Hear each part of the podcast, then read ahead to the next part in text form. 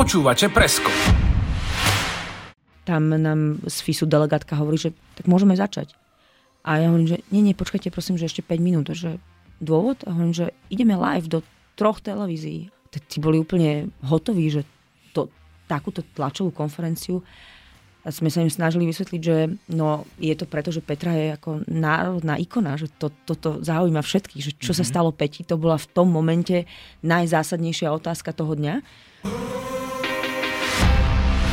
Adam Žampa úplne geniálne vyspojloval tým Petri Vlhovej. Pod príspevok RTVS k informácii o Peti, že, v, že ju previesli v stabilizovanom stave a tak ďalej, tak napísal, že Peťa má práve koleno, ja mám ľavé koleno a sme v Ružomberskej nemocnici. A bolo hotové s komunikáciou. Markíza v nedelu večer mala dva otváracie šoty a obidva patrili Petre až potom prišiel šot o kolabujúcom zdravotníctve o tom, že nemáme sestry. Čiže to bola národná tragédia pre Boha. Počúvate Presko, športový podcast o tom, čo v reportážach nenájdete. Najväčšie podujatie organizované tento rok u nás má pre Slovensko horkosladkú príchuť. Sladkú, lebo preteky Svetového pohára v alpskom lyžovaní v Jasnej prilákali do nízkych tatier tisíce nadšených priaznivcov. Horkú a štrbku, lebo sa zranilo najväčšie lákadlo podujatia Petra Vlhová. Úraz našej lyžiarky je natoľko vážny, že ju pripravil o zvyšok sezóny. Moje meno je Maťo Kajgla a o všetkom, čo sa udialo v jasnej súvislosti s našou hviezdou sa porozprávam s dámami, ktoré boli pritom. Michala Grendelová, riaditeľka SPR Media. Dobrý večer. A bývalá novinárka, aby sme teda neobyšli úplne všetko. Á, tak ešte všeličo aj iné, ale to neskôr. Samozrejme. A Veronika Pulmanová, redaktorka denníka Šport. Ahoj. Pozdravujem všetkých počúvajúcich. Športová tragédia? Keď si zoberieme všetko, čo sa udialo okolo toho, ja som v živom vysielaní povedal, že to je Murphyho zákon, že keď sa niečo môže pokaziť, tak sa to určite pokazí. Je to tragédia, Myši? No, ja teda keď si ma predstavoval, tak asi by bolo dobre povedať, že som mal na starosti teda komunikáciu a mediálnu operáciu e, tohoto podujatia, tak preto sa k tomu vyjadrujem. A, a to je zhodov okolností aj dôvod, prečo si tu Presne tak. E, je to absolútna tragédia. Ja musím povedať, že nám aj všetci povedali, že takúto smolu, ako mala jasná mm. ako organizátor, kde sa ti zraní najväčšia hviezda, na ktorej máš vlastne všetko postavené, takže takúto smolu dlho, dlho nikto nemal. Mm tam, keď sa to udialo, tak zrazu si počul takéto, že ticho, čakáme a zrazu sa všetko zosypalo. Ale iba na chvíľočku. Potom mm-hmm. sme to zase tak aj mentálne sme sa poskladali naspäť. Ale tá chvíľočka, tých pár sekúnd, tak tá bola zlá. No. Takže úžasné, v úvodzovkách úžasné bolo počuť to ticho cez televízor. A že aké bolo tam? Hrobové. Hm. Aké to um, tragédia? Súhlasíš? Určite áno slovami Borisa Vlhu. Čakal som, e, že to raz príde, ale ani v najhoršom sne som si nepredstavoval, že to príde v jasnej. Mm. No ona je tam uh, taká tá vec, že ak by sa to stalo kdekoľvek inde, tak by to bola obrovská športová tragédia Peti Vlhovej, jej týmu a samozrejme všetkých slovenských fanúšikov. Ale teraz sa k tomu pridala ešte tá konotácia, že bezmála tisíc ľudí organizovalo Svetový pohár v Jasnej uh, takmer rok. A o to to bolo pre nás všetkých možno také, že to malo taký širší rozmer, to, čo sa stalo. Jasné. Skúsme sa trošku dostať do toho, čo sa dialo pred štartom obrovského slalomu, aká bola možno atmosféra v jasnej, ako to tam celé vyzeralo, aká bola Peťa pred tými pretekmi. Ak, ak, aký ste mali z toho celého dojem, že teda je to tu a ideme na to? Peťa bola úžasná uh, na tlačovej konferencii online, to bola myslím, že vo štvrtok. Ja som tam s ňou mala viac menej one-on-one interview a tam bola úplne uvoľnená, taká usmiatá, ak, presne taká istá prišla aj o deň neskôr k nám po frisky, teda po voľnom lyžovaní na, na súťažnom kopci, po dvoch jazdách úplne bola, prišla, ahojte, čaute, pýtali sme sa, keď sa niekto spýtal, že akože na kopec aký, hneď sa usmiela, výborné všetko, Mauro Pini hovoril, všetko je pripravené perfektne, a potom prišiel 10. brána, myslím, o 11. A... To som inak z brucha povedal. Bola to no. 10. Ja neviem, ja som si to nestihla ešte pozrieť. Ale áno, niekde tam 10-11. Čiže všetko to vyzeralo úplne úžasne. Ja musím povedať, že ja som s Peťou pred dvoma rokmi zapsolovala vlastne svetové poháre, kde som s ňou chodila a mm. robila som nejaké mediálne výstupy pre zväz slovenského lyžovania a pokrývala vlastne Peťu. A keď to porovnám spred tých dvoch rokov a porovnám to s tým nastavením Peťi, ktoré bolo teraz, tak jednoznačne toto bola Peťa, ktorá bola uvoľnená, ktorá sa nechcela na seba nechať doliehať ten tlak mm-hmm. a bola oveľa otvorenejšia. Aj všetky vlastne tlačovky, ktoré robila, tak uh, mali takú naozaj veľmi dobrú nôtu. Dokonca som bola prekvapená, že my sme vlastne mali naplánovanú tlačovku s ňou vo štvrtok pred začiatkom Sveťáku, to znamená, že ako týždeň predtým, keď uh, v podstate testovala kopec a ráno neprišla na tréning, lebo jej bolo zle, necítila sa dobre. Ale prišla na tú tlačovku, ako zozbierala sa a hovorila, všetko je v pohode, v pohode, ja som sa len potrebovala oddychnúť, dať sa dokopy, ideme ďalej a prišla pred novinárov, čo si myslím, že pred tými dvomi rokmi by sa nestalo. Ako nechcem hovoriť e, veľmi za ňu, ale naozaj si myslím, že ten jej aj postoj k novinárom, k ľuďom, k médiám sa tak e, nejakým spôsobom zlepšil nie je dobré slovo, ale že je taká otvorenejšia a možno sa naučila s tým tak lepšie prijala operovať to, hej? a že to, to. Že to áno. patrí do jej života. Áno, a práve preto ma to o to viacej mrzí, lebo si myslím, že všetky tie výstupy z Jasnej by boli, by boli úžasné. A vieš, ako možno, že to až tak nevnímame, ale my sme tam mali sponzorov, mm. vďaka ktorým sa ten sveťak mohol uskutočniť, samozrejme aj vďaka štátnej podpore, ale máš tu sponzorov, ktorí napríklad vystupujú na dresoch. A zober si, že ten hlavný sponzor, ktorý mal tie nedelné dresy, tak nemá tú fotografiu s Peťou v tom drese. Mm-hmm. Nej? Takže má to Šifrinová mu nestačí. Hej? Určite je to fajn, ale vieš, že má to aj takýto rozmer, že, že je to je na jednej strane športová tragédia, Chápem. organizátorská e, tragédia, to povedzme, ale že, že je to ešte aj ten rozmer, ten sponzorský alebo e, ten finančný.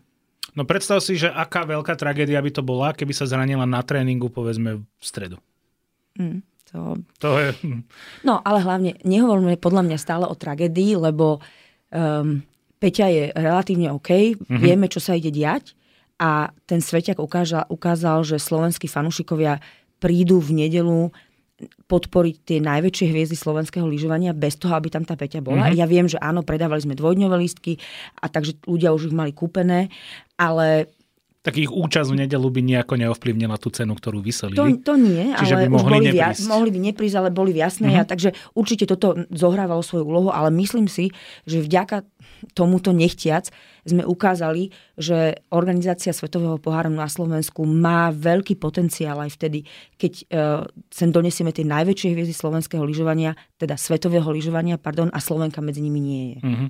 K tomu sa určite dostaneme ešte, lebo myslím si, že Jasná sa ukázala tento víkend ako fenomén, tak trochu v tom svete minimálne toho ženského lyžovania a svedčia o tom výpovede samotných lyžiarok, ktoré pri tom boli, ale ako hovorím, k tomu sa ešte dostaneme. Poďme rozobrať tú samotnú športovú stránku, pretože um, Verony, celkom ma zarazilo to, čo hovoril, alebo zarazilo, prekvapilo to, čo hovoril Andrea Žampa, že to bola skôr trať pre mužov, Citujem, u nás to je každé preteky, na ľade sme zvyknutí jazdiť, ale bolo to o niečo viac ľadové, ale je to aj o počasí, boli mínusové teploty, potom nastalo oteplenie, zapršalo, zase začalo mrznúť pre dievčatá, je to asi viac náročné. Riešilo sa toto vôbec, že vlastne to môže ovplyvniť výrazne tie preteky? Môj Twitter bol plný toho, že proste jednoducho organizátori to prepálili a bolo to príliš ľadové a tak ďalej. Ja som sa tým ľuďom snažila aj vysvetliť, že tí organizátori nemali veľmi na výber. Proste štvrtok do toho zapršalo, piatok bol taký, bol myslím, že minus 14 alebo nejaká takáto teplota tam bola v noci, takže im to premrzlo úplne na totálku, takže áno, bolo to tvrdé. Či to bolo ľadové, ja som na kopci nebola. Uh-huh.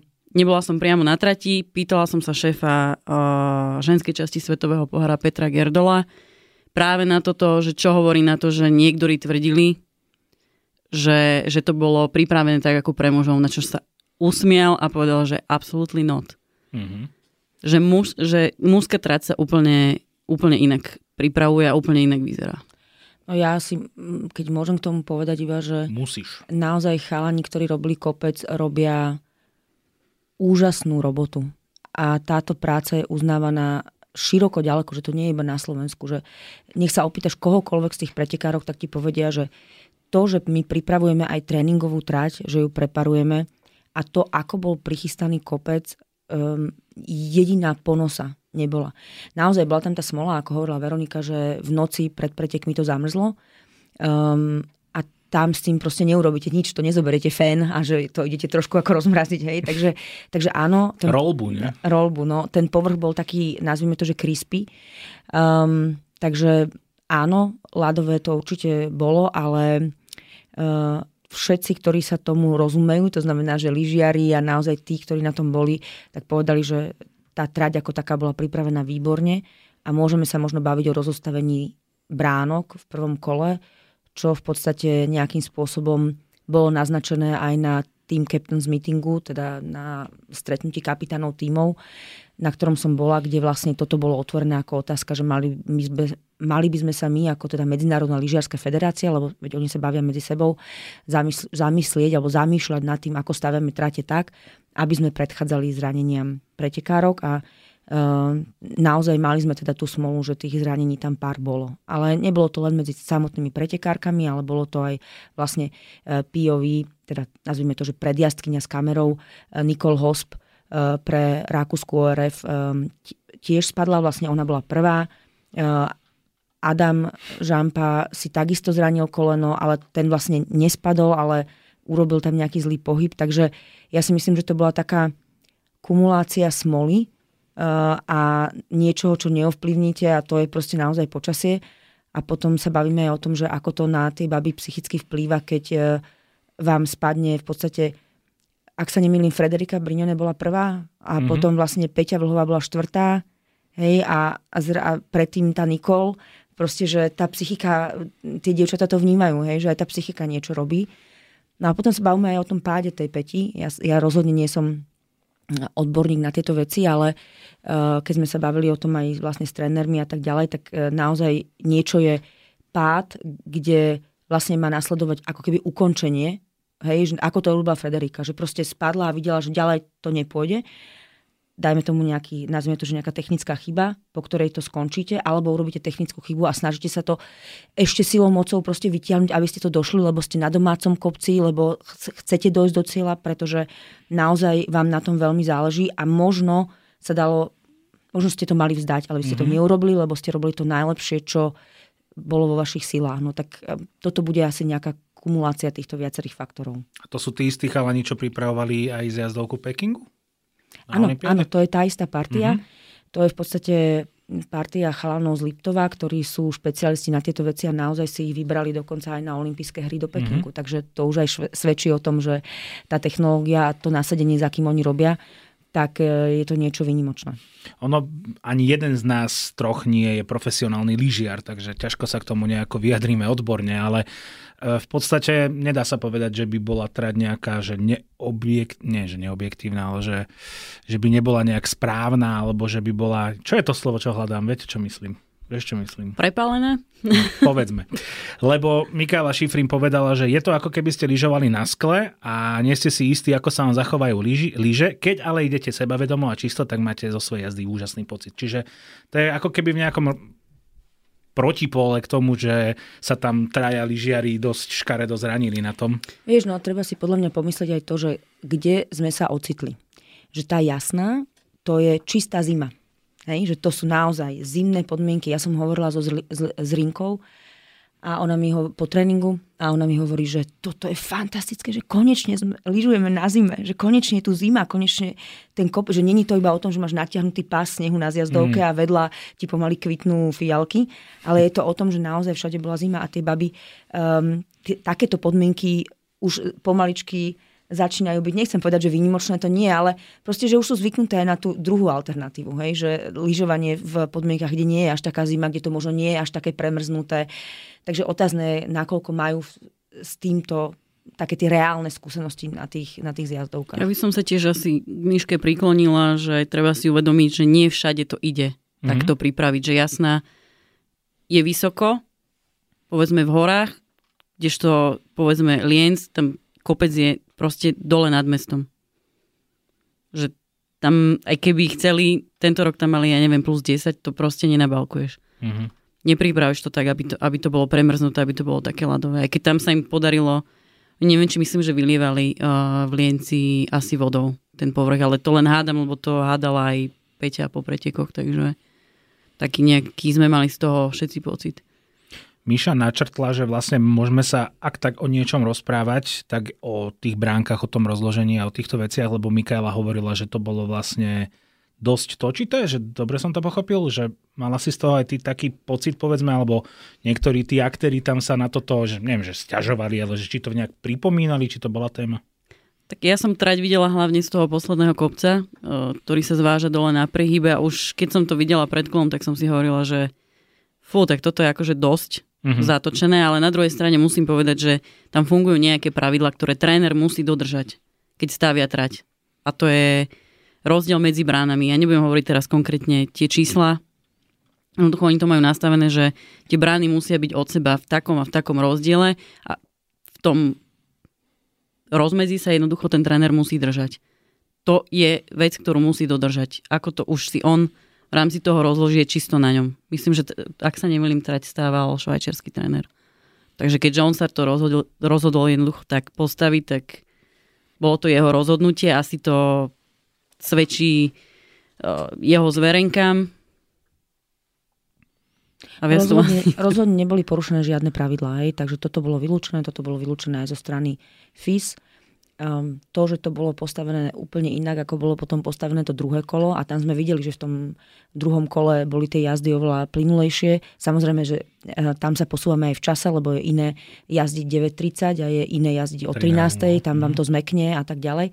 Ale ale rozhodne bol, bol markantný rozdiel medzi tým prvým a druhým kolom z hľadiska rozostavenia tých bránok. Aj z hľadiska výsledkov, by som povedala. Hmm. Podpísalo sa to pod to, že vlastne tie rozdiely medzi prvou a poslednou boli neskutočné, však to bolo cez 8 sekúnd, ne? 8.21 mala Marta Basinová, ale Mar- čo som počula ja, tak e, Marta Basinová má úplne iné problémy ako uh, lyžovanie, alebo nie úplne iné. Mala tam nejaké problémy v týme, menila na rýchlo servisaka, vyhadzovali a tak ďalej, takže u nej to asi nebolo úplne len o tom športovom výkone, ona tam navyše spravila chybu, jasné, že nie takú, aby, sprav- aby jednoducho stratila 5 sekúnd, ale myslím si, že u nej tá kombinácia všetkých tých faktorov, že, že to bola trať, na ktorej sa bežne nejazdí, v kombinácii s tým, že čo všetko ona prežíva mimo toho tak to je asi úplne nesadlo. Nechcem tým povedať, že tá trať, že by bola neférová alebo niečo, že by tie podmienky boli mm, nespravodlivé alebo čokoľvek, ale minimálne môžeme povedať, že to boli extrémne podmienky, keďže piata lyžiarka po prvom kole strácala skoro 3 sekundy a 30, ktorá bodovala, strácala viac ako 8. Čiže výnimočné preteky v tomto zmysle to určite boli, hej? že to zase sa nedá povedať. Presne tak, tie rozdiely v obrovskom slalome, ktorý zvyčajne býva v desatinách, ak nie stotinách, tak to akože bolo, ja som to písala aj na Twitter, myslím, že si dobre pamätám, že jednoducho tie rozdiely, že to je, to je masaker. Uh-huh. Ja som sa potom bavila aj, uh, Peter Gerdol mi povedal, že on vidí tie rozdiely v tom, jemu to pripomínalo preteky z roku 2020 vo Val to bol z Jastedy, kedy sa ťažko zranila po pade Nicole Schmidhoferová a tiež tam boli ako veľké rozostupy. A niečo podobné mi povedal eh, Livio Magoni po slalome, on síce nebol na obráku, ale že oni sa pred slalomom ráno ako stretli tréneri na kopci a mali družnú debatu na, na túto tému. Bola, bola tam myslím, že aj mamina uh, Mikaeli Šifrinovej a, a tie sa zhodli, že to skôr bolo o tom, že, že tým, čo sa tam stalo, že a hlavne to, čo sa stalo Peti, lebo to nedolieha len na fanúšikov a na nás Slovakov, ale aj na tie baby. Tie baby boli z toho hotové. Uh-huh. Istým spôsobom a nie vždy sa ti to podarí úplne uh-huh. uh, vytesniť z tej hlavy a na Margo Trate aj Mikaela povedala, že je to v pohode, že, že to bolo skvelé pripravené. Alebo minimálne nepovedala, že ježiš, bo, tie rozdiely boli preto také, lebo je to o tom, že nevedeli naozaj niektoré na tom jazdiť a niektoré to proste nepustili a išli opatrnejšie.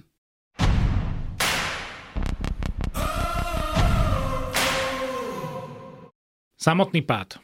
Bol to v živote človeka pominuteľný okamih, tých niekoľko sekúnd, kedy Petra padla a teda bolo jasné, že nedokončí obrovský slalom v tej chvíli. Čo si robila, Myši? Bo, že asi si nebola nalepená úplne na tú obrazovku, ale že v rámci tých pracovných povinností asi si niečo aj riešila, že... No, my tradične počas e, tých kôl stojíme v cieli v mixzone. Teda miesto, kde sa stretávajú médiá s pretekárkami. A to, čo vidíme, je teda veľká obrazovka, letka, na ktorej to vidíme a potom máme v úšku vysielačku, kde teda môže byť zahlásené akurát to, že preteky sú prerušené. Mm-hmm. Uh, extrémne dlho sa čakalo na to, kým sa znovu uh, preteky rozbehli. Koľko? Ďalej. Fúha, Veronika, neviem. CCA. Určite podľa mňa viac ako 10 minút. Lebo kým ju zabalili, kým, kým ju zviezli dole, možno aj viac. Ja som nesledovala úprimne. Asi posledná vec, ktorú by som sledovala v tej chvíli by bolo, že koľko to trvá. A bolo to dlho a bolo to dlho aj preto, že sme tým, že ja som mala trošku na starosti aj moderátorov a vlastne celý ten entertainment alebo tú zábavu dole v cieli. A čo urobíte v takej chvíli? Že tí diváci sú tam ticho, teraz e, ten moderátor nevie, čo má hovoriť, lebo nemá informácie. Samozrejme, nikto nemá informácie, mm-hmm. ani, ani Peťa, ktorá tam ležala na kopci. A nemôžete teraz, že tak poďme robiť náladičku, lebo tu máme 10-15 minútovú fugu, hej? Takže vlastne je to taká zapeklitá situácia, že sledujete teda tie obrázky, samozrejme televízia takisto v obmedzenom množstve pokrýva um, tú situáciu, len urobí nejaký rámcový záver, by som to povedala, že tak, aby sa vedelo, že sa niečo udialo, ale nejdú oni do nejakého hlbšieho snímania tej situácie z pochopiteľných dôvodov. Takže naozaj tam dole tých informácií bolo veľmi, veľmi málo. No a všetci sa pýtali, že čo sa stalo, ale tú odpoveď eh, my sme záchranárov samozrejme na vysielačke nemali, lebo to oni majú samostatný okruh. Mm-hmm. No takže sme čakali, že čo bude a vedeli sme iba to, že ju zabalili a že ju odviezli na saniach dole a že v určitom momente zase preteky pokračujú, vydá sa pokyn a e, ide sa ďalej a čaká sa, že čo bude potom aké budú informácie vlastne od doktorov. A Švajčiari, Italiani, Orfka povedzme asi tlačili dosť na to, že čo sa deje, nie? Že to si bola postavená dosť, pred dosť ťažkú situáciu v tej chvíli. Tak samozrejme, že celý ten mediálny tým, ktorý sme tam boli a máme na to aj ako WhatsAppovú skupinu, kde sme komunikovali, tak všetci okamžite písali, že novinári sa nonstop pýtajú, že čo sa deje, ak doma aké informácie, ale ja by som teda veľmi rada ako tu vystupovala v úlohe, že všetko viem, všet, všade som bola všetko som videla, ale treba jasne povedať, že my sme tam o to, aby sme zabezpečovali servis pre novinárov a informovali o tom, čo sa deje z organizačného hľadiska. Ale jednak tým má svoj, ako mediálny, medi, svoje mediálne zastúpenie a tým je ten, ktorý musí poskytnúť informácie, čo sa aj udialo, čo si myslím, že bolo veľmi dobre urobené na fakt, že profesionálnej úrovni Takže mm, všetci sa pýtali, všetci špekulovali, ale mm, základ tejto komunikácie z toho našeho PR-ového hľadiska je, že dávaj von informáciu až vtedy, keď je potvrdená a keď vieš, čo, s čím operuješ. Mm-hmm. A vtedy sme nevedeli vlastne nič. Dovolím si povedať, že si skúsená už v tejto branži. Mm-hmm. Čo si cítila v tej chvíli? Lebo je to špecifická situácia. Domáce preteky, veľké preteky, mesiace, týždne predtým sa pripravuješ na to, že toto bude naozaj že vrchol športový na Slovensku, to asi tento rok, neviem, či niečo na Slovensku prekoná. Čiže čo si v tej chvíli zažívala? Lebo to musela byť bezprecedentná situácia aj pre teba. To chaos, stres, čo, čo, čo jak by si to popísala? Tak um, ani chaos, ani stres, lebo myslím si, že tá krízová komunikácia, keď si povedal, že som skúsená, tak už pár sme ich zažili, takže hm. uh, to, bolo to skôr také tak jednak to bol strach o Peťu, hej, to je akože ten základný moment, že dúfam, že sa jej pre Boha nič nestalo také, čo by malo nejaké následky, hej, takže toto bola tá prvá línia, že čo je s Peťou. A tá druhá línia je to, čo som už povedala v úvode, že bezmala tisíc ľudí robí na tom, hej, a tým, že ja poznám aj ten organizačný tím, aj tých chalanov, čo na tom kopci sú od 4 rána a sú tam, kým sa dá, do, v noci tam polievajú, balkujú, riešia trať a viem, koľko energie a síl v tom je, tak samozrejme, že to bolo také, že v sekunde sa celé to úsilie ako keby zmarí a že aké to je, keď ti na jednom človeku vlastne stojí toľko vecí, hej, to, toľko iného úsilia a ona chudia Peťa za to ani nie, nie, že nemôže, ale vieš, že nemôžeš dať na plecia jedného človeka toto všetko, mm-hmm. ale keď to pozoruješ tak trošku z odstupu, tak si to uvedomuješ. Takže bolo to... To je ten okamih vo filmoch, je, že keď je zrazu mm. ticho, Vieš, bola to, počuje, bez, bola to beznádej. Ak to mám povedať mm. ja za seba osobne, ja som v tej chvíli pocitila beznádej, lebo som si, akože, hovorím, že teraz vyextrahujme ten Petin zdravotný stav, tak to bolo také, že dokalu a sme v zase by som povedala takéto slovo, ktoré sa nehodí do, do rádia, ale že Sapkovský má, že zložil pís, prsty do tváru znamenia to a to, tak Áno, no. Grendelová zložila pery Hej, no, do že... slova, ktoré začínalo na P. Áno, no že, že a, a tak, tak to zabavme, poďme domov. Hej, mm. že akože tak rok roboty bez mala, alebo tri roka roboty môžeme zahodiť takto, zoskartovať a že čaute. Ale to bolo fakt, lebo ja nechcem šíriť beznádej, lebo to, čo sa dialo potom, to tu už v tejto krajine celé, šíria iní. No. To, hej, ale že to celé to naštartovalo úplne inak. Ja by som, aj keď sa ma opýta, že čo som cítila v nedelu, mm-hmm. tak aj to ti potom poviem, lebo to, to bol pocit, ktorý aj mňa samú prekvapil. Hej. Ale hovorím, že ak sa pýtaš na ten úplne bezprostredný pocit, tak to bola naozaj, že beznádej. Beznádej?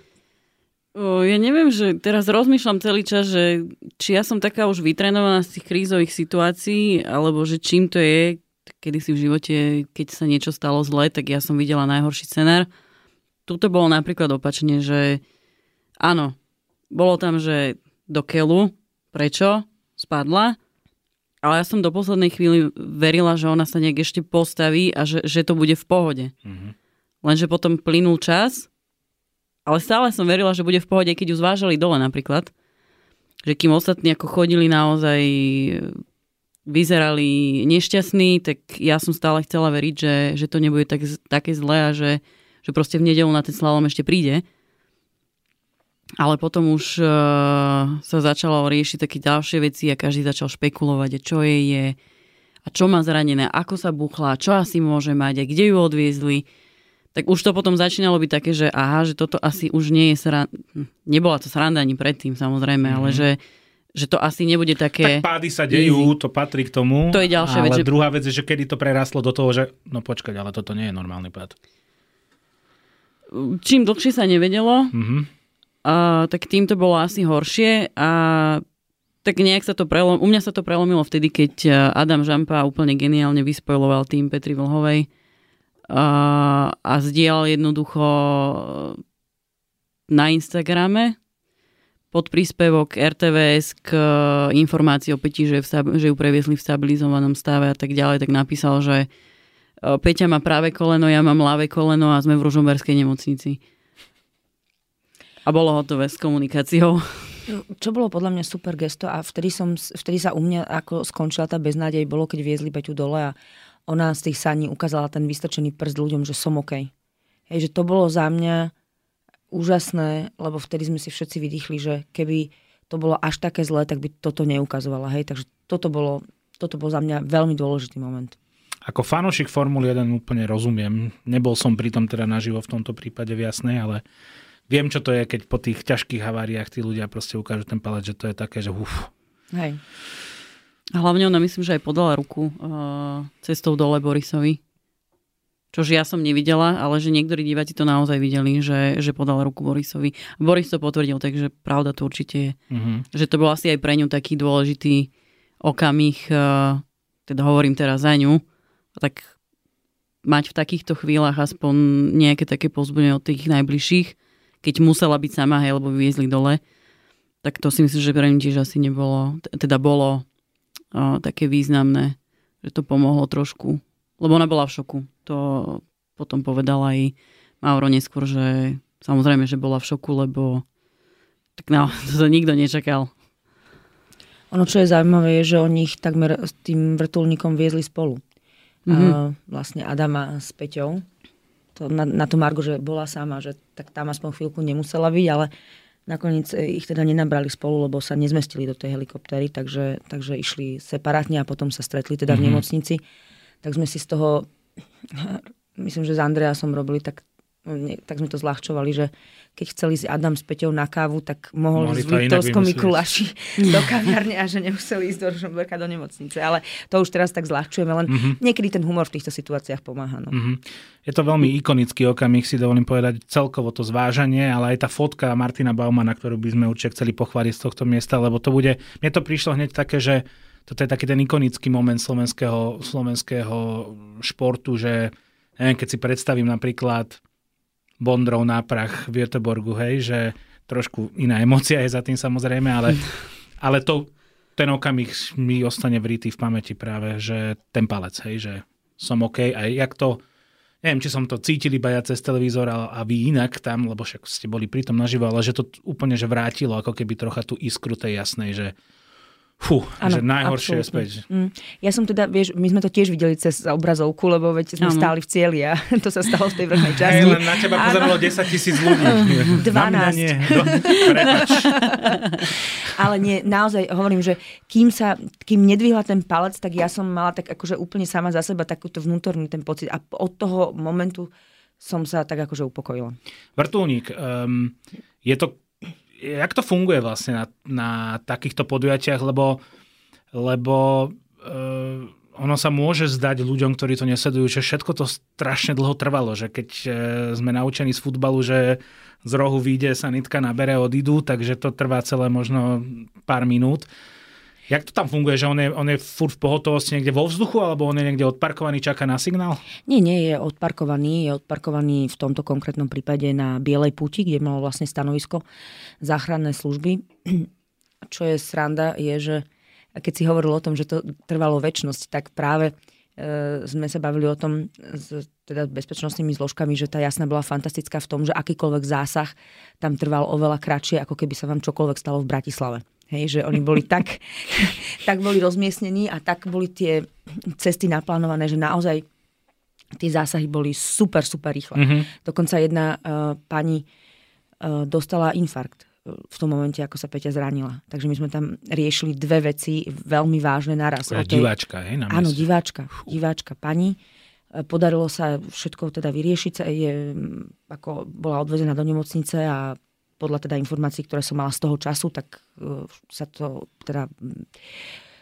Uh, tak nechcem, teda podarilo sa zachrániť, podarilo sa to vyriešiť tú mhm. situáciu, mm-hmm. hej, ale že vyslovene, že, že naozaj tam sa stala až takáto, takáto krízová vec. No a tá otázka s tým vrtulníkom je teda, že stojí a je pripravený a vlastne ten postup je taký, že záchranári zväzu na saniach teda zraneného pretekára alebo teda pretekárku a dovezú ju k tomu vrtulníku tam ju naložia bezpečne a teda odpravia preč. Ono, ono je otázne, že ten vrtulník vie, že ono to má ešte ten rozmer, že tá dolina je veľmi úzká, že sú tam e, zápchy a tak ďalej a že kým sa do tej nemocnice dopravíme normálnymi cestami, tak to proste môže trvať. Takže to samotné zranenie nebola, nebolo života ohrozujúce, ale samozrejme brali sa do úvahy všetky e, aj tieto elementy, aj tie logistické a, a ďalšie. Ale o tom by samozrejme záchranári mali hovoriť nie ja. Počúvate Presko, športový podcast o tom, čo v reportážach nenájdete. Poďme do súboja, novinár versus zháňanie informácií v takejto situácii, lebo je to asi dosť e, ťažké. 9.30 odštartovalo prvé kolo, povedzme, že do... Nie? 5 minútová bol posun.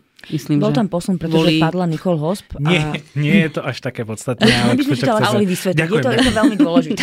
to, jaký je opak mainsplainingu? Neviem. Som rád, že ho zažívam. Nie. Dobre, 9.35. O 3 čtvrte na 10 už bolo teda jasné, že Peťa je na zemi a padla. A oficiálna tlačovka tesne pred 15.00, keď sa nemýlim, že to štartovalo 14.53. 14.55 presne, pretože sme išli živák do TA3, takže toto viem 53 som zapínal televízor. Takže... No a teraz dosť veľký čas medzi tým, hej, čo sa dialo? Ako zháňaš no, informáciu o niečom, o čom nemôžeš zohnať informáciu takže niekam prídeš a nahráš, niekomu zavoláš? Tak čakali sme predovšetkým na to, čo odznie z uh, týmu, mm-hmm. lebo potrebuješ mať, môžeš mať nejaké ofi- neoficiálne informácie a sú ti na prd, kým ti to niekto oficiálne nepotvrdí. Mm-hmm. Uh, bolo tam ro- veľa šumov, každý zháňal. Najprv sa riešilo, do akej nemocnice ju odviezli, potom sme sa navzájom bavili, uh, ako si to ty videl, že nevie, že čo by to mohlo byť. Uh, Andy Žampa tam ako, myslím, že, neviem, či Ovrikor to nepovedal, proste informácie, že, že tak vyzeral jeho pád, keď sa minulý rok zranil, mm-hmm. keď akože na dvakrát zlomený členok. Takže bol tam veľký komunikačný šum a... Chum? no, to je to lepší prípad. A veľmi nám asi pomohol ten Adam Žampa. Ja nechcem, povedala som to tak na začiatku, akože v negatívnom slova zmysle, ja si myslím, že tie informácie mal dávať niekto oficiálny z týmu, on asi nemal úplne to riešiť e, na sociálnych sieťach. Riešil to, bolo to jeho rozhodnutie, nám úplne pomohol. Keď to tak poviem, lebo už keď to dal on von, tak bolo jasné, že, že to koleno naozaj zranené bude. Mhm. A tak to asi nie je úplne, že nevýdaná vec. To sa tak deje asi aj v iných športoch, aj v iných krajinách, že jednoducho sa dozvedáš od insiderov, aj keď András Žampa asi nie je úplne insider v tejto situácii, ale... No keď si zoberieme, že čo sa stalo Aleksandrovi Omodovi Kildemu vo Vengene, keď napálil v 120 km rýchlosti tam do tých uh, dole zábran na sieti, tak tam išli hrozné diagnózy, tam išlo neoficiálne, všetci tvrdili, že najprv otvorená zlomenina stehennej kosti, potom otvorená zlomenina uh, holennej kosti a nakoniec toho bolo, že nič. Že s kolenom nemal nič hej, že, ma, že roztrhol akože väzy v ramene, OK, ale furt, alebo stále je to lepšia diagnoza ako, ako eh, keď uh, si doráfaš uh, koleno. Takže tam tiež bol taký komunikačný šum, tu tiež bol, len tu naopak z tých všetkých diagnóz sa potvrdila naozaj tá, tá o tom kolene. Si najhoršie, ne? Tak ja si myslím, že tie špekulácie sú vždy, lebo médiá potrebujú dávať von informácie, čo všetci chápeme. Na druhej strane ja si myslím, že tým zareagoval super, lebo okrem tej tlačovky, ktorá teda bola tesne pred 15, tak predtým išlo aj jedno vyhlásenie, ktoré, a ja sa aj normálne, že sa čekne, čeknem, že okolkej to Lucia, uh, hovorkyňa ich týmu, uh, posielala, lebo mi to prišlo na WhatsApp a to bolo o 11.18. Takže o 11.18 mne prišla správa od nej ako oficiálne vyhlásenie uh, Nikesky týmu Petra Vlhová. Hodinu a pol v podstate. Po. To znamená, že oni tam vyhlásili vtedy, že je prevezená v stabilizovanom stave do nemocnici, podrobuje sa komplexným vyšetreniam, ktoré odhalia rozsah e, zdravotných indispozícií, o čom vás budeme informovať. Hej, to znamená, že v zásade myslím si, že e, tým zareagoval veľmi Určite. promptne, hej, že vydali takú upokojujúcu správu, že teda akože riešime to.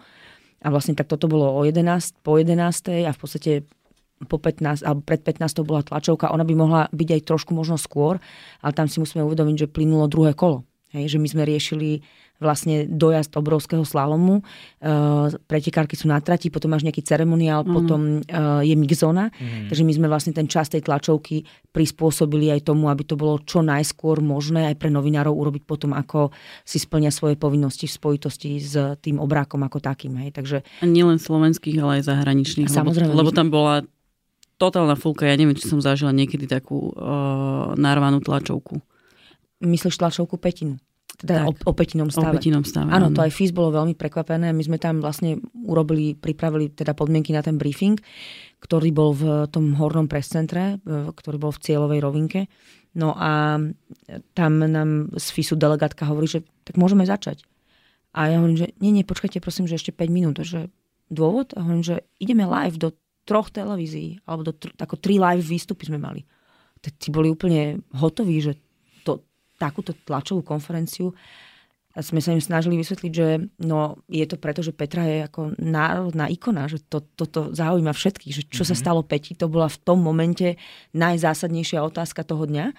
Takže teatrojka išla live a ešte potom ďalšie dva športové weby e, išli tiež online.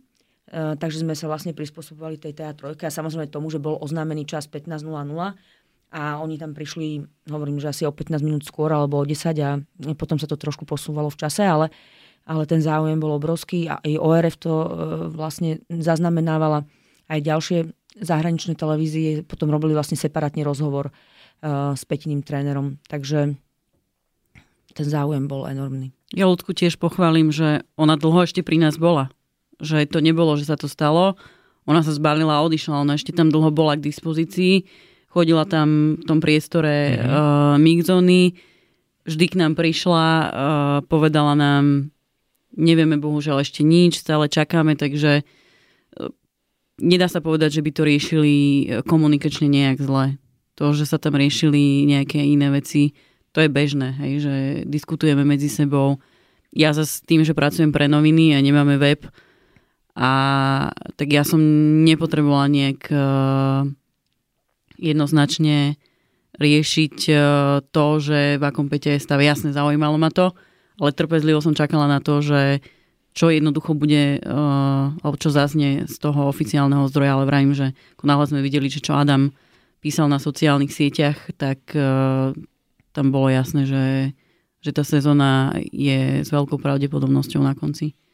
A teraz nie som istý, ale pomenovali sme ju, nie? Že Luciu, že celkovo, že kto to je, čo to je. Si hovorila, že to Lucia je Antolová, mm-hmm. ktorá je vlastne hovorkyňou mm, ski týmu Vlha a Peti Vlhovej teda. Ešte mi napadla vlastne v tejto súvislosti taká vec, že chápem výnimočnosť a delikátnosť tejto situácie, ale v minulosti, keď z objektívnych príčin sa nedalo dostať k Peti, tak boli uh, minimálne k dispozícii či už Boris Vlha, ktorý teraz nie je pri týme, alebo otec Igor Vlha. Uh, bola tam bola možnosť týchto ľudí vôbec dostať na ten mikrofón v tej chvíli, alebo aj oni boli tým tak nejak obarení, ak vieš, Myši, že či niečo takéto? Nie, tak ja si myslím, že e, tá komunikačná stratégia e, týmu Vlha je teraz nastavená veľmi dobre, lebo majú jasne povedané, kto komunikuje za ten tým. Hej. Mm-hmm. Kým predtým vlastne Boris mal takú kumulovanú funkciu, že robil viacero vecí v tom mm-hmm. týme a jednou z nich bola teda, dajme tomu, komunikácia s novinármi a veľa vecí sa riešilo cez WhatsAppovskú skupinu, tak um, myslím si, že teraz hlavný komunikátor je vlastne Mauro Pini ako tréner a Richard Galovič ako manažer. Uh, Lucia to teda všetko operatívne manažuje. Takže ja si myslím, že tie osoby, ktoré mali k tomu čo povedať, tak tie hovorili a ja mám s Igorom Vlom, myslím si, že veľmi dobrý vzťah a myslím si, že je fajn, že Igor je z tohto ako keby oprostený, lebo on je otec a je v tom osobne zainteresovaný. Takže za mňa je oveľa lepšie, keď tieto záležitosti komunikuje tým. A bolo zároveň úžasné, keď v nedelu Igor Vlha prišiel do Jasnej a dal ten odkaz, že Peťa vás pozdravuje, ďakujeme za podporu a tak ďalej. Že toto bola tá jeho úloha. Mm-hmm. Že mhm. byť taký komunikátor skôr k tým masám a skôr komunikátor tej emócie ale tie fakty nech komunikuje tým, lebo oni sú tam od toho, sú tam za to platení a tak mm-hmm. ďalej. Takže za mňa je toto úplne, uh, úplne dobrý postup. Ja mám k tomu asi dve veci. Jedna je tá, že posledný, koho budeš v takejto situácii zháňať, je rodič, lebo oni to naozaj, diecko sa im vysypalo hen tak na kopci, tak posledné, čo oni určite mali v hlave je, že čo ideme povedať novinárom, alebo mňa ani nenápadlo, že, že by som zháňala rodičov, mm-hmm. lebo oni potrebovali mať svoj, svoj kľud, vyriešiť si to, aby sa čo najskôr za ňou dostali. A na druhej strane Igor Vlha uh, dosť dlho mlčal. Mm-hmm. Uh, nechcel sa vyjadrovať pre média a toto bol zlom, kedy my sme sami boli prekvapení, keď uh, nám uh, v nedelu proste prišiel porozprávať nejaké tie svoje dojmy. Ja som aj hovorila s Richardom Galovičom a vlastne sme sa bavili o tom, že ak by Peťa náhodou bola v stave, takže by bolo hrozne fajn, keby v tú sobotu nahrala nejaké krátke video, iba také pozdravné, že žijem, som OK. Ďakujem vám. Ďakujem vám a tak, ale ta, zároveň sme povedali, že ak na to nebude e, priestor, alebo ak sa nebude cítiť, nech to nerobia, nechceme určite tlačiť na pilu, Takže za mňa bolo úžasné, že sme mali vlastne takú alternatívu, že Igor prišiel a povedal to a ešte o toto bolo lepšie, že prišiel osobne, hej, že to nebolo iba to video, my sme to potom nahrali a dali sme to aj na sociálne siete. Mm-hmm. Takže za mňa toto bola výborná alternatíva. Celkovo asi by si nepovedala, že by tam mohlo niečo po tej mediálnej stránke nastať inak, hej? Že teda vy sa museli čakať s tou tlačovkou, pokiaľ sa neskončí to druhé kolo, ale keby ste tú informáciu, že mali výrazne skôr, tak asi sa nečaká, nie?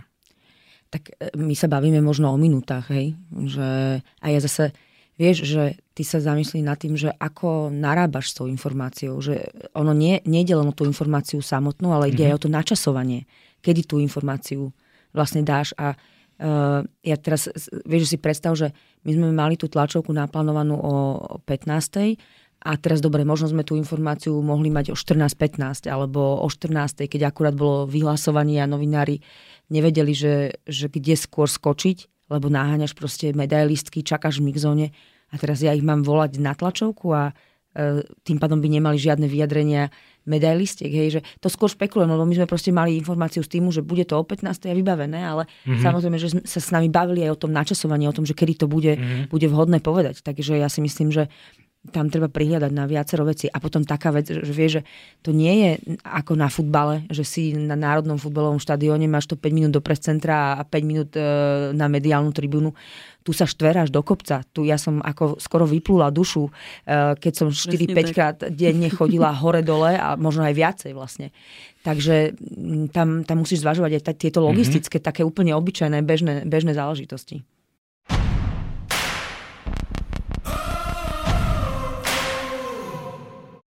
Ty si načrtla vlastne to, ako FIS eh, reagoval na informáciu, že to pôjde naživo. Mm. A, a to je vlastne taká tretia posledná časť, že čo by som chcel rozobrať, je ten fenomén tých pretekov. Samozrejme, že fenomény v tejto chvíli treba pomenovať bohužiaľ dva. Prvý je ten, že fenomén zranenej Peti Vlhovej a, a potom samotných pretekov. Tak k tej prvej časti vlastne, čo sme aj hovorili v úvode, že národná tragédia, že Markíza v nedelu večer mala dva otváracie šoty a obidva patrili Petre až potom prišiel šot o kolabujúcom zdravotníctve o tom, že nemáme sestry.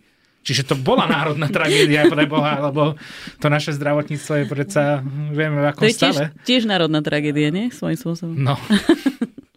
Čiže toto je jeden fenomén, ale teda k tomu pozitívu, že uh, Dlho sa hovorí o tom, ako Peti Ulhovej závidia jej rivalky fanúšikov. Vidíme veľakrát uh, Mikaelu hovoriť o tom, že je pre ňu naozaj že nádherné zažiť to, že fanúšikovia jej najväčšej rivalky vo finále fandia jej. A takýchto vyjadrení tu bolo viac. Myslím si, že, že áno, Zrinka Lutič to bola, ktorá povedala, že sú najlepší. Nikdy som nič takéto nevidela a najmä fandia všetkým, nielen mne alebo Petre. Ale pre mňa najsilnejší okamih toho celého bolo, keď, myslím, že to bola Michelle Gisin, ktorá dávala video na sociálne siete z lanovky, a kde bol popis, že že viete, že ste v jasnej, keď je 7.30 a vyzerá to takto. 7.30 ráno, ešte sa vlastne iba akože rozvidievalo nad nízkymi Tatrami a to bolo napakované a ľudia sa už tlačili dnu. Čiže čo ukázala tá jasná o, o slovenských fanúšikoch toho zjazdového lyžovania? No tak ja som videla fotky z toho kopca už aj o 5 ráno, a mm. od, od 5. rána tam boli prví ľudia a vlastne čakali na tej, no, nazvala som to, že štartovacia brána, lebo to bola taká fanúšikovská štartovacia brána, lebo my sme ich samozrejme nemohli naraz, hneď pustiť do toho areálu. Museli sme tam najprv museli byť aj bezpečnostné zložky, všetci usporiadatelia, všetky veci museli byť pripravené. Takže ľudia sa od 5. rána zhromažďovali. Tak eh, ja som veľmi rada, že sa nám podarilo rozšíriť tú informáciu o tom, že prídete skoro a že budete mať väčší komfort a že ani tá dolina, samozrejme zápchy tam boli, to bolo jasné, ale myslím, že sa to všetko zvládlo mm, veľmi dobre. Um, a zober si taký public draw, čo je verejné žrebovanie, kde vlastne ten piatok, ten prvý deň, tam bolo takmer 5000 ľudí. Väčšinou na tých žrebovaniach býva, že 300-400 Hej, alebo sú aj také, kde ich je viacej, ale ako nie je to nič výnimočné, je to bežné, bežná vec, že tam je 300-400 najskalnejších fanúšikov, e, kamarátov a e, týmy a tak ďalej a vybavené. Mm-hmm. A tuto tie baby boli úplne hotové. Úplne. To proste, keď ste to videli na tej bielej púti, ešte vlastne to sa tak, že sme v takom údolíčku a vlastne tí diváci tak sa išli hore ako keby do kopca, tak um, oni, ja som aj hovorila s Mikajlou a ona hovorila, že toto je niečo neuveriteľné. Hej. A ja si myslím, že aj pre to lyžovanie je to, je to úžasné, lebo tie tribúny, keď tam vidíš naozaj 12 tisíc ľudí, tak e, kde vidíš 12 tisíc ľudí, hej? že to sú tie naozaj ikonické e, švajčiarske a rakúske preteky, ale inak, e, veď Kránska gora, nebyť Slovákov, tak tam pomaly nikto Presne nie je. V Špindli sme mali takto pred rokom, mm, myslím, že 10 tisíc divákov tam bolo a z toho tvrdím ja, že 80% boli Slováci. 90 no, by som Možno aj 90, hej. Takže naozaj ten slovenský fanúšik je, je úžasný a to je to, čo som hovorila, že e, aký pocit som nadobudla v nedelu. Ja som sa hrozne bála, že neprídu ľudia. A že vlastne je, skon, Peťa skončila, tým pádom to je nezaujímavé. A keď sa začala tá tribúna plniť a keď si to videl, že to bolo narvané ako úplne, že vlastne tí ľudia prišli a ako pozbudzovali, aká tam bola atmosféra zo mňa spadol taký, taký nejaký kameň toho napätia, lebo fakt je, že tá Peťa je neuveriteľná, ale zároveň sa s ňou spája aj obrovský tlak. A ten tlak sa prenáša aj na všetkých ostatných.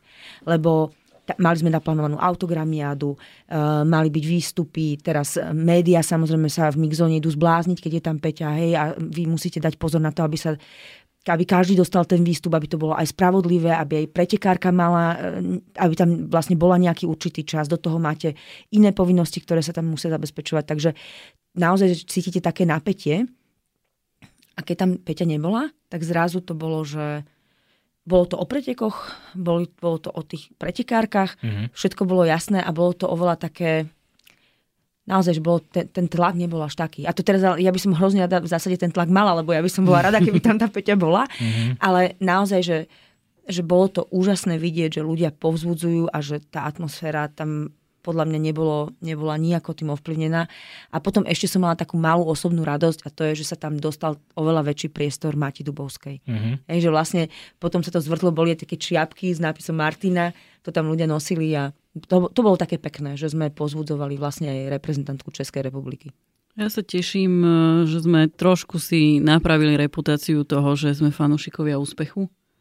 Ako sa často hovorí o, o slovenských fanúšikoch, ale tu ako naozaj klobúk dole naozaj pozbudzovali z Rínku, Mikel, fakt, že všetky baby, všetky baby aj tu 69, lebo bola Slovenka.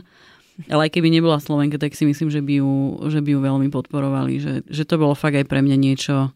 Potvrdili sa tie slova Maura Piniho, ktorý povedal pred jasnou, že dával porovnanie so švajčiarskými fanúšikmi, že oni sú tiež takí aj v Adelbodene, proste oni nefandia len Odermatovi a, a chalanom domácim, ale fandia všetkým. A naozaj tí Slováci sú takí, že, a to nielen v Jasnej bolo, ale aj vo Flachov ich bolo veľmi veľa. A fandili aj tej Mikaele, aj jej zatlieskali uh, po tých pretekoch, lebo a nie len preto, že prežívala osobnú malú tragédiu mm-hmm.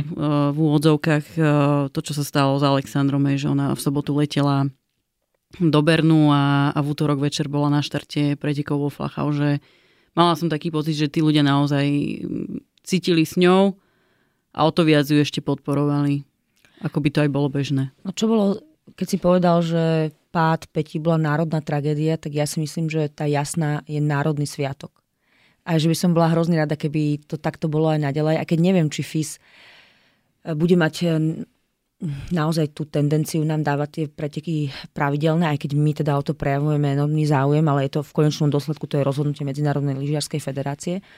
Ale naozaj, že tá jasná je vlastne taký happening, je to také miesto, kde ľudia prídu sa zabaviť, povzbudiť, kde vidia skvelé lyžovanie, že je to taký sviatok lyžovania a Slováci to lyžovanie milujú. Mm-hmm. Takže toto mňa naozaj tak nalomilo, že OK, že myslím si, že by to bolo fajn.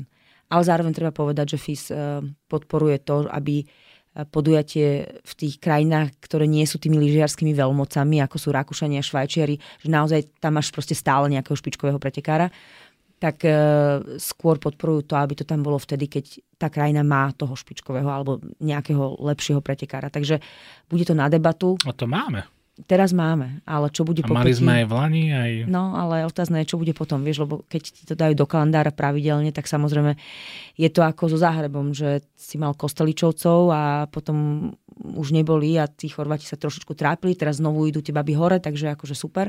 A oni veľmi chcú, aby sa napríklad Záhreb vrátil do kalendára. Takže závisí to aj od toho, aké budeme mať lyžiarky, myslím si. Tak v Záhrebi hlavne o tom počasí tam, že to není o nejakých fanúšikoch a podobných veciach, tam je proste problém ten, že v tom termíne, ktorý oni mali, tak 2-3 roky tam boli fakt, že katastrofálne podmienky. O tom, o tom žiadna. No ja som tam bola tam... pred dvoma rokmi a osobne ja som mala pocit, že akože pomaly, že leto, hej, že keď sa tam stúpa, stúpate do toho kopčeka nad Záhrebom. Ako výnimočných je tých 12 tisíc priaznecov každý deň v rámci Svetového pohára? Že je, o akom čísle sa bavíme? Je to jedno z najsledovanejších? Alebo nie? Z hľadiska návštevnosti na mieste toto nevieme? Takto. Uh, Lebo áno. iba ti poviem moju premisu, no, že jednoducho máš jedného silného pretekára, ktorý dokáže poblázniť malý národ. Poblázni ho natoľko, že ty vypredáš preteky dva dní po sebe, aj keď tam ten pretekár nie je. Z hľadiska marketingového je to pre mňa ako FIS tejto chvíli, že halo, toto chcem každý rok? No nebavíme sa o jasnej, že by to bolo každý rok. To je akože základ, že je úvaha, že by jasná bola každé tri roky. Mm-hmm. A že by sa vlastne v tom danom termíne, ktorý by mal byť teda v januári, aspoň tak sa o tom hovorí, by sa striedala s Špindlerovým mlynom v Čechách a s polským Štyrkom. Ale ja musím inak povedať, že z hľadiska organizátorov a z hľadiska ľudí, ktorí sa vyznajú v jasnej a upravujú trati a všetko, tak ten marcový termín e, bol trošičku lepší, lebo je tam viacej slnka.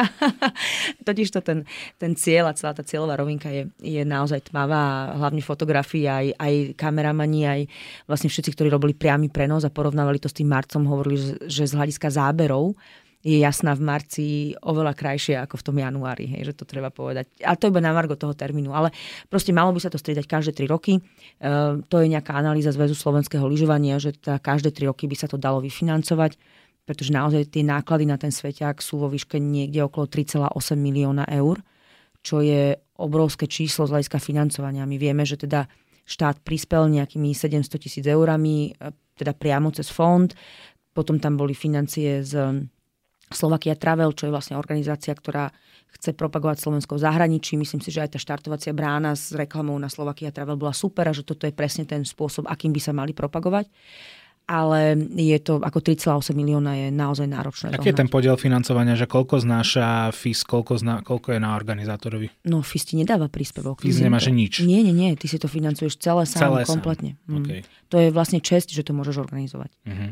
Ja by som len doplnila, že tá jasná, to má o to zložitejšie, že kým napríklad v Špindlerovom mlíne všetku tú logistiku dopravíte proste niekde dole, na ceste, mm. do nejakého priestoru, kde sa nemusíte štverať lánovkami a, a proste nie, nie je to niekde úplne v horách, tak tá jasná má o to horšie, že je v horách a hlavne ona má cieľový priestor v mieste, ktoré je šikmo sklonené.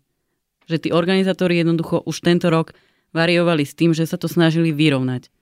A čo som sa rozprávala s riaditeľkou pretekov pani Pavlovičov, tak povedala, že ten cieľ je stále niečo, čo potrebujú vychytať. Že ani tento rok to úplne nebolo dokonalé. Že stále musia nájsť ešte niečo také lepšie, že aby sa to ešte vylepšilo. Počúvate Presko, športový podcast o tom, čo v reportážach nenájdete. Na záver poďme si rozťať jeden gordický úzol, ktorý som ja zamotal iba. Naozaj to nie je celospoločenský problém. Slováci vnímajú Pet, e, Petru. Slováci vnímajú Mikaelu Šifrinovú ako takú herečku. Šťastí by som povedal. Tak najprv sa spýtam Veroniky a potom Myši, lebo ty si to možno zažila trošku viac aj z inej tej strany, než len tej čisto novinárskej. Tak je to herečka? Určite nie. Ako sa hovorilo... Je autentická v každú chvíľu? Určite. Keď ona prišla uh, po pretekoch, uh, pýtal sa jej kolega uh, na to, čo povedala po, po víťazstve Slalome, že volám sa Mikaela Šifrinová a narodila som sa v roku 1995, myslím. Tak uh, sa jej pýtal na to premostenie vlastne z Taylor Swift, lebo ona je veľká fanúšička Taylor Swift a veľa sa od nej inšpiruje. A ona úplne ako začala sa smiať na tej otázke. Ona hovorí, že ja, ja vôbec neviem, že, že, že prečo som to povedala. Však to akože to ja teraz vyzerám ako že úplne hlúpe to je, že som to vôbec povedala. Takže ona, ona je takáto a nikdy som ju nezažila, akože, že by som na niečo hrala. hrala. Mm-hmm. Kdežto o, o Lindsay Vonovej sa hovorilo, že á, tak americký úsmev, ja si ju pamätám na tých posledných majstrovstvách, kde bola, myslím, že bronzová tak áno, úsmevy, úsmevy, úsmevy, kým, kým, kým ju brali kamery, ale ako náhle kamery ju nebrali, tak tam už žiadny úsmev potom nebol. No ja musím povedať, um, že úplne súhlasím s Veronikou. Ona je za mňa jeden príklad komplexného profesionálneho športovca, ktorý presne vie, ako sa tie veci robia, ale ona zároveň podľa mňa je taký človek. Môžem to povedať na dvoch príkladoch. Jeden som zažila práve včera teda v nedelu v cieli, keď e, vlastne odchádzala z, už s ocenením a my tam máme dobrovoľníkov. Ale tí dobrovoľníci vedia, že sa k tým pretekárom ako nemajú približovať, ale bolo to celé také emotívne. Zrazu sa tam ocitla jedna dobrovoľníčka, ktorá jej podávala nejaký darček a e, chcela ju objať a niečo veľmi emotívne jej povedala a ja som už išla zasiahnuť a do toho ma Megan jej ako hovorkyňa týmu hovorí, že nechaj, nechaj, že to je v poriadku. A naozaj tá Mikaela tej babe, ktorá jej hovorila niečo, že teda ona ju strašne obdivuje, že je pre ňu veľkým vzorom a ešte asi tam bola nejaká iná issue, tak uh, ju, si ju vypočula venovala tomu, ja neviem, pár minút, hej, že a to v tom nasekanom čase, ktorý tam musíš dodržiavať, je fakt veľký priestor. Takže ona je, ja s ňou robím v podstate už pár rokov, že či už v špindli alebo, alebo v jasnej. Ja musím povedať, že ona je, ona je veľmi milý človek, otvorený, srdečný. A potom ešte ďalšia, tá druhá záležitosť bola, že mi v nedelu ráno pristal na WhatsAppe od amerického týmu otázka, kto písal tento článok. A bol to článok, ktorý e, vyšiel v slovenskom bulvári o tom, že Mikaela je e, nafúkaná, má hviezdne maniere a že má ochranku a Peťa ma, si vystačí s frajerom a ako sa, ako sa teda Mikaela správa. Ja som si grcol do úst. No a môžem povedať, že ja som potom teraz s tou redakciou aj hovorila. Bolo to, bola to, že znôžka nezmyslov. Pretože úplne rovnakú ochranku, ako mala Mikaela, mala aj Peťa. A Peťa ju mala väčšiu. A bolo to práve preto, že ten záujem o tieto dve baby je tak enormný, že keby ste ich nechali bez ochránky, tak tí ľudia ich roztrhajú akože v, od tej lásky a radosti a záujmu. Takže vy tie dievčatá musíte chrániť. A to rozhodne nebola žiadna požiadavka amerického týmu, to bola požiadavka nás ako organizátora. My sme ich v zásade postavili pred hotovú vec, že toto a toto vám dávame k dispozícii a naozaj chceme, aby ste to využívali, pretože predídeme tým kopec iným problémom. A ona, ona nemá žiadne hviezdne maniere ja teda neregistrujem jediný. Takže e, veľmi, a teda americký tým sa so mnou radil, lebo rozmýšľali, že či to nie je dokonca na žalobu za nejaké ohováranie. Boli veľmi, veľmi ako sklamaní, e, práve preto, že tam bolo kopec klamstiev a nakoniec sme sa dohodli, že kašleme na to, lebo v nedelu vyhrala. Bola, boli plné médiá slovenské toho, aká je skvelá a úžasná. Bola tam úplne iná emócia a vy nemáte energiu sa zaťažovať tým, že tu idete nejaký bulvár žalovať a tak ďalej, ale som si istá, že najbližšie, keď sa to bude dať, tak um, to meno sa, sa zapamätá a že sa to potom nejakým spôsobom odzrkadli v tej ďalšej komunikácii, ak by niekedy ešte nejaká bola. Hej, to znamená, že jedna vec je, že oni to veľmi citlivo vnímajú a naozaj to vnímajú hneď a druhá vec je, že ona je naozaj veľký, veľký profik. Ja by som k tomu asi len doplnila, že ja som zažila už veľa športovcov na tlačovkách a v Záhrabe sa mi podarilo uh, zažiť aj Marcela Hiršera a on je presne ako Michaela. Aspoň bol proste autentický.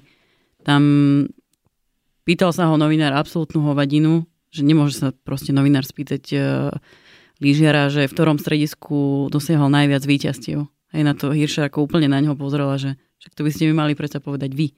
Neviem si predstaviť, že by toto ako reálne povedal niekto iný. Že možno, že tí chalani by sa tam snažili nejak z toho akože e, vykorčulovať, nejak budem slušný, ale on ako na plnú, hubu to proste povedal. A Mikael je presne taká istá, že, že koľko trapasov sa je akože kvázi stane počas tej uh, počas tých tlačoviek a počas tých rozhovorov a ono to vyzerá tak úplne sympaticky, aspoň mne. Ono je taký Karel Gott ženského lyžovania. Vieš, čo sa hovorilo o Karlovi Gottovi, že Karel to Gott... Karel Gott mužského lyžovania, práve na to. Karel Gott po každom koncerte ostal na tom koncerte, kým nepodpísal poslednému fanúšikovi hmm.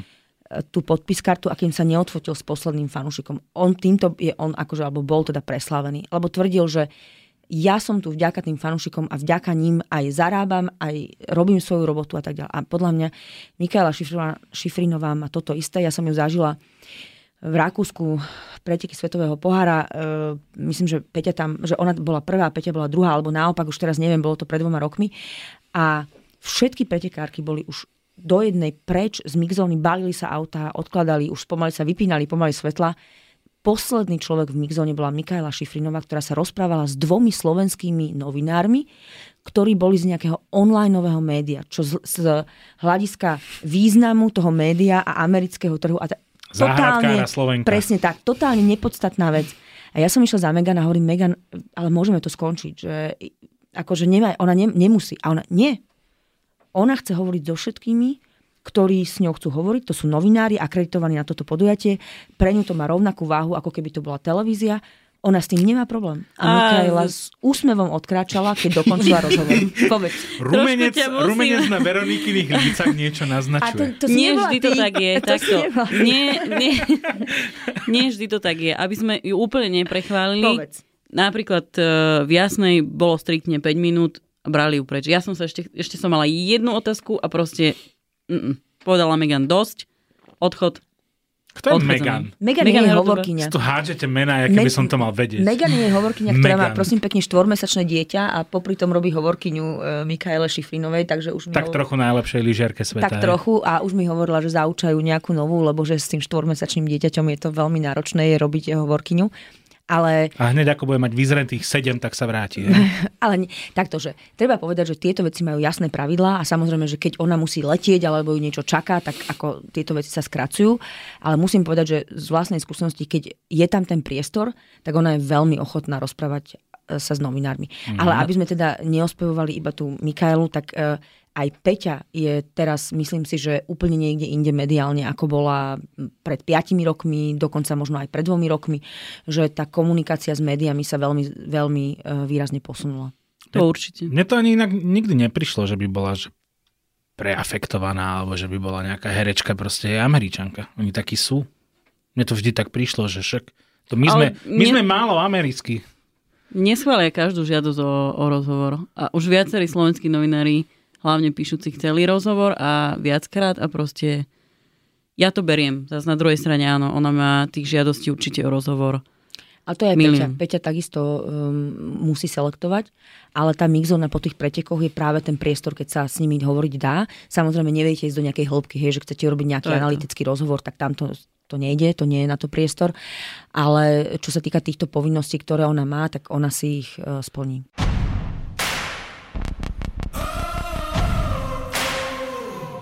Ďakujem veľmi pekne, že sme prvé absolútne kompletne ženské presko, k čomu môžem dodať iba to, že zámerom mojich rodičov bolo, aby som bol Martina. Nevyšlo. Som veľmi rád, že ho teda môžem ukončiť s riaditeľkou Vesper Media Miškou Grendelovou. Ďakujem veľmi pekne. Ďakujem veľmi A s redaktorkou denníka Šport Veronikou Pulmanovou. Ďakujem a len doplním, že ja som mala byť Patrik. Patrik Pulman a vás nezle. Volám sa Maťo Kajgl v režii, je s nami Dominik Kryš a my sa počujeme pri ďalšom presku. Počúvate Presko, športový podcast o tom, čo v reportážach nenájdete.